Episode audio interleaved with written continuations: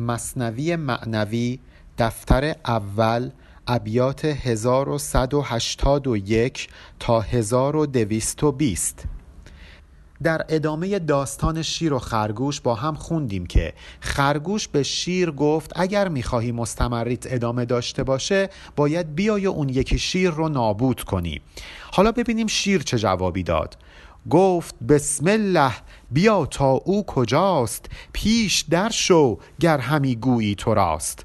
شیر به خرگوش گفت بسم الله بیا به هم نشون بده ببینم اون شیر کجاست بیفت جلو اگه راست میگی. تا سزای او و صد چون او دهم ور دروغ استین سزای تو دهم. تا من حق این شیر رو بذارم کف دستش ولی اگه دروغ گفته بودی اون وقت می‌دونم با تو چی کار کنم. اندر آمد چون قلاووزی به پیش تا برد او را به سوی دام خیش خرگوش هم به مانند یک پیشرو و راهنما پیش افتاد تا اینکه شیر رو ببره به سمت دامی که براش پهن کرده بود. سوی چاهی کو نشانش کرده بود. چاه مق را دام جانش کرده بود. مق یعنی عمیق ژرف و به همین ترتیب دامی که برای شیر پهن کرده بود در واقع یک چاه عمیق بود. شیر رو می برد به سمت اون چاه عمیق. می شدند این هر دو تا نزدیک چاه اینت خرگوشی چو آبی زیر کاه. دوتایی با هم به سمت چاه می رفتند. شگفت از یک خرگوش که واقعا آب زیر کاهه. یعنی مکاره. در واقع این مسئله آب زیر کاه از اونجا اومده که برخی روی چاله که درش آب بود کاه میریختن تا معلوم نشه و یکی بیاد و پاش بره روی این کاه ها و در واقع خیس بشه و بهش بخندند. و این مسئله آب زیر کاه بود. آب کاهی را به هامون می‌برد. کاه کوهی را عجب چون می‌برد. ما دیدیم که آب یک کاهی که روش افتاده رو همینجوری آروم آروم ببره به سمت دشت. ولی ندیده بودیم که یک کاه مثل خرگوش بتونه یک کوه مثل شیر رو با خودش حمل کنه. دام مکر او کمند شیر بود طرفه خرگوشی که شیری میرو بود. عجب خرگوشی بود که می‌تونست یک شیر رو بدزده و این دام نیرنگی که خرگوش برای شیر پند کرده بود شد به مانند یک کمندی که شیر رو در اسارت درآورد. حالا مولانا برامون چند تا مثال می‌زنه از کسانی که در ظاهر شاید ضعیف بودند ولی تونستند قوی ترها رو به دام خودشون بندازن مثل حضرت موسی. موسی فرعون را با رود نیل می‌کشد با لشگر و جمع سقیل یه حضرت موسی داشتیم که خیلی تنها بود نسبت به فرعون و دار و دسته و لشگریانش ولی با کمک رود نیل موسی بر فرعون و همه دار و دستش پیروز شد. مشخصه که اشاره مولانا به داستانی است که موسا آب رود نیل رو شکافت خودش از اون رد شد و بعد که لشکریان فرعون دنبالش اومدند آب به جای اول برگشت و همه اونها رو غرق کرد. پشه نمرود را با نیم پر می شکافت بی محابا درز سر. یک پشه با نصف بال به ازن خدا تونست بره در درز سر نمرود و بی ملاحظه و بی محابا مغزش رو بشکافه و باعث مرگ پشه بشه. که البته این هم اشاره می‌کنه به داستانی که درباره نمرود گفته شده. میگن نمرود دستور داد تا پشه های زیادی که اطرافش بودند رو سپاهیانش بکشند. هر روز تعداد زیادی پشه کشته می‌شد ولی باز هم از شر اونها خلاص نمی‌شد. تا اینکه نمرود آسی شد و دستور داد تا براش یه اتاقک درست کنند بدون هیچ روزنه ای تا اینکه بتونه اونجا آرام بگیره. فقط یک سوراخ خیلی خیلی ریز در اون اتاقک براش درست کردن تا هوا بیاد و بتونه تنفس کنه. به دستور خدا یک پشه از همین سوراخ ریز وارد اتاقک میشه و چون اون روزن خیلی ریز بوده موقع ورود بال پشه یکی از بالهای پشه میشکنه. و به خاطر همینه که مولانا میگه پشه نیم پر. و همین پشه میاد و روی بینی نمرود مینشینه. نمرود می‌خواد پشه رو بکشه ولی موفق نمیشه. پشه از سوراخ بینی به مغز نمرود میره و انقدر نمرود رو آزار میده تا دستور میده برای اینکه پشه از مغزش بیاد بیرون با گرز بکوبن روی سرش. و از ضربت این گرز نمرود کشته میشه و پشه از بینی او خارج میشه. پس یک پشه می‌تونه پادشاه قدر قدرتی مثل نمرود رو نابود بکنه به ازن خدا. حال آن کو قول دشمن را شنود بین جزای آن که شد یار حسود. این سزای کسیه که قول دشمن رو میشنوه یعنی به حرف دشمنش گوش میده و این جزای کسیه که با حسود هم نشین میشه یار حسود میشه. یعنی کسی که حرف دشمنش رو بشنوه یا کسی که یار حسود بشه قطعا به هلاکت میفته حال فرعونی که هامان را شنود حال نمرودی که شیطان را شنود.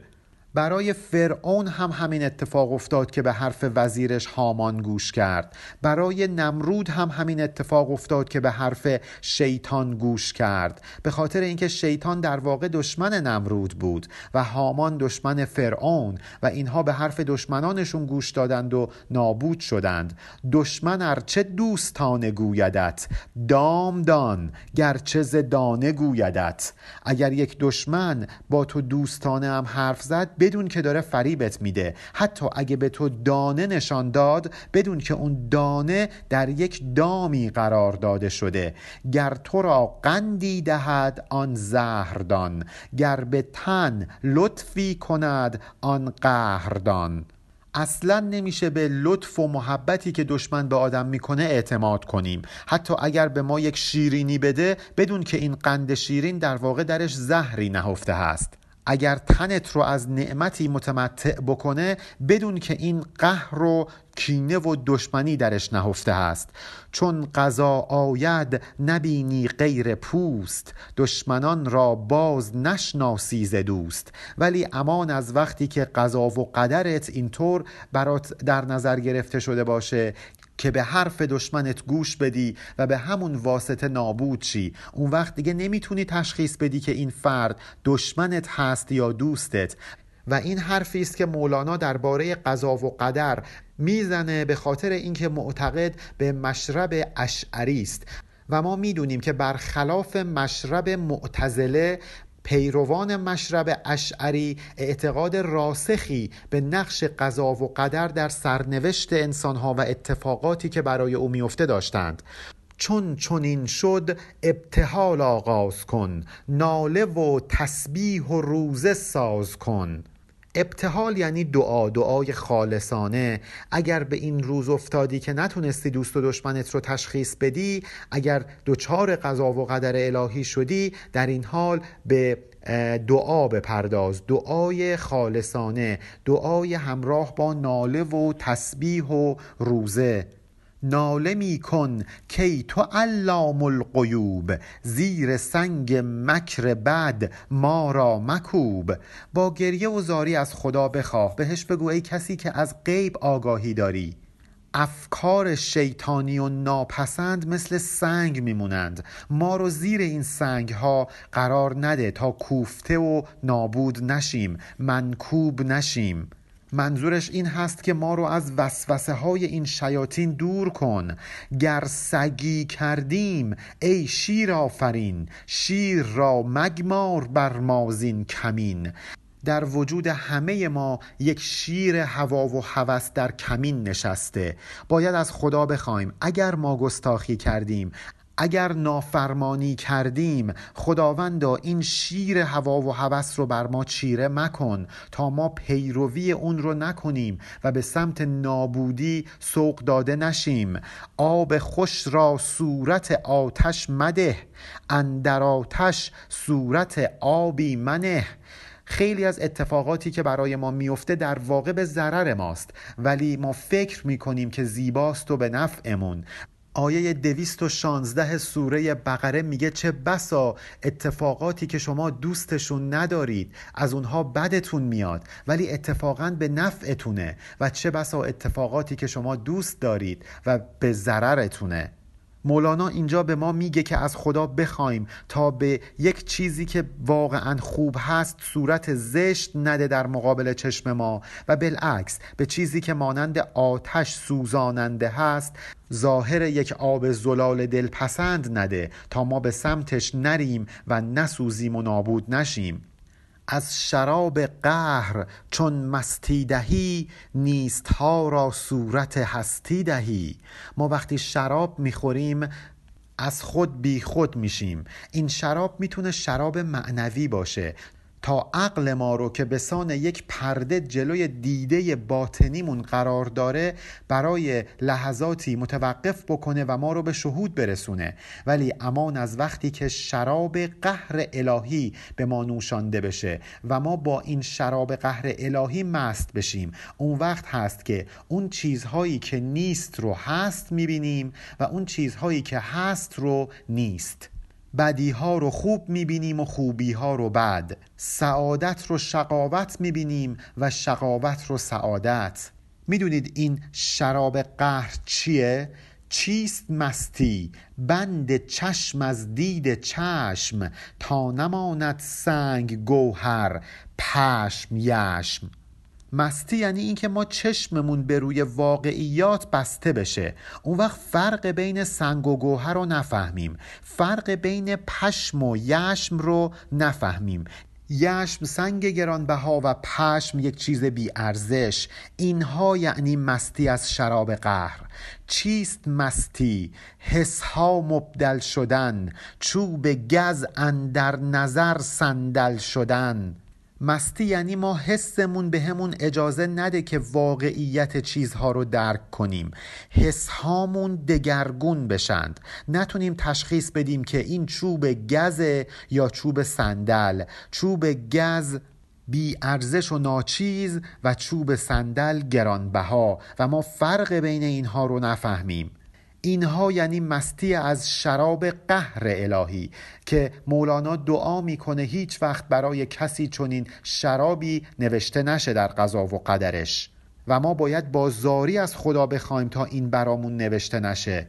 حالا که صحبت از قضا و قدر الهی است مولانا بر اساس اعتقاد به مشرب اشعری برامون یک داستان میگه که نقش قضا و قدر رو برامون توضیح بده. داستان برمیگرده به هدهد و سلیمان. چون سلیمان را سراپرده زدند پیش او مرغان به خدمت آمدند. برای سلیمان یک خیمه و سراپردهی برپا کردند خیمه بزرگی برپا کردند و پرندگان به رسم ابراز ارادت به خدمت او حاضر شدند. همزبان و محرم خود یافتند. پیش او یک یک به جان بشتافتند. از اونجایی که سلیمان حرف پرنده ها رو می‌فهمید و هم زبانشون بود پرنده ها هم سلیمان رو محرم خودشون می‌دونستند. به خاطر همین یکی یکی با جان و دل به سمتش اومدند.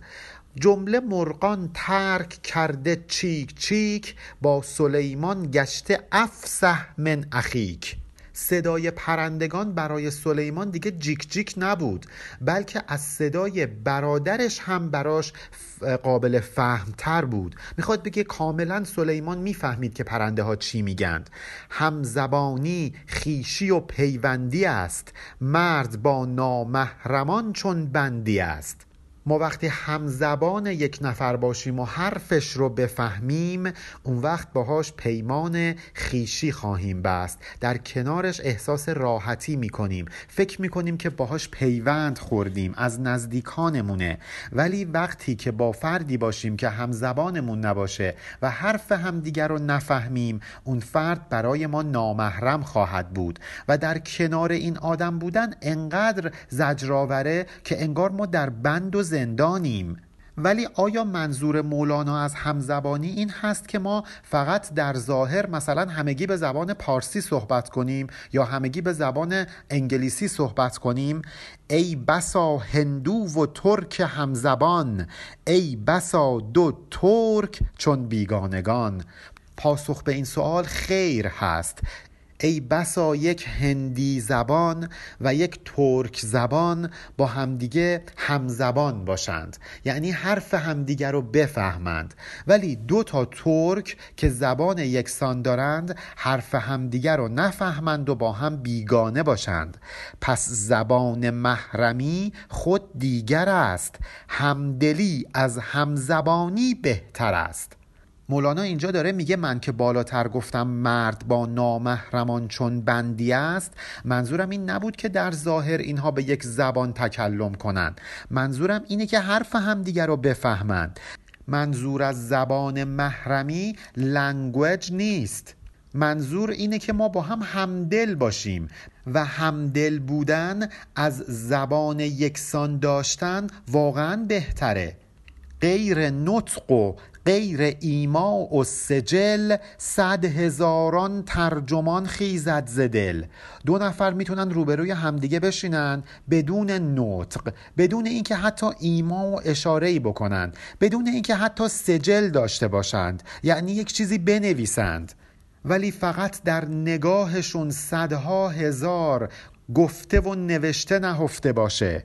جمله مرغان هر یکی اسرار خود از هنر و از دانش و از کار خود با سلیمان یک به یک وامی نمود. از برای عرضه خود را می ستود سلیمان نه تنها حرف اینها رو می‌فهمید بلکه همدلشون بود. اونها می‌تونستند با هم احساس محرم بودن بکنند. پرنده ها یکی یکی می اومدن راز دلشون رو می‌گفتند. می‌گفتند که چه هنری دارند چه دانشی دارند برای اینکه خودشون رو به سلیمان ثابت بکنند یکی یکی هنرهاشون رو رو می‌کردند. از تکبر نی و از هستی خیش. بهر آن تا ره دهد او را به پیش. اگر از هنرشون برای سلیمان حرف می زدند قصدشون خودستایی نبود. به خاطر این بود که سلیمان اونها رو به حضور بپذیره. اونها رو همراه خودش بکنه. چون بباید برده را از خاجعی عرضه دارد از هنر دیباجعی یک برده رو در نظر بگیرید که می‌خواد در خدمت یک خاجه و سرور قرار بگیره. خب این مسلما میاد از هنر و از تواناییهاش یک دیباچه ارائه می‌کنه. یعنی یک ذره از تواناییهاش رو نشون میده تا اینکه به خدمت پذیرفته بشه. چون که دارد از خریداریش ننگ خود کند بیمار و شل و کر و لنگ. اما حالا تصور کنید برده نخواد بره در خدمت اون خاجه قرار بگیره. خودش رو می‌زنه به بیماری به شلی به کر بودن به لنگ بودن. بنابراین هدف پرنده ها این نبود که خود ستایی کنند. فقط می‌خواستند که به عنوان یک برده در حضور سلیمان به عنوان یک خاجه پذیرفته بشند. خلاصه یکی یکی پرنده ها میان تا نوبت هدهد رسید و پیشه اش. وان بیان صنعت و اندیشه اش. نوبت هدهد می‌رسه تا اینکه بیاد هنرش رو برای سلیمان رو کنه. گفت ای شه یک هنر کان کهتر است. بازگویم گفت کوته بهتر است. هدهد به سلیمان گفت ای پادشاه می‌خوام یک هنر کوچیک بهت نشون بدم. حرف نمی‌زنم.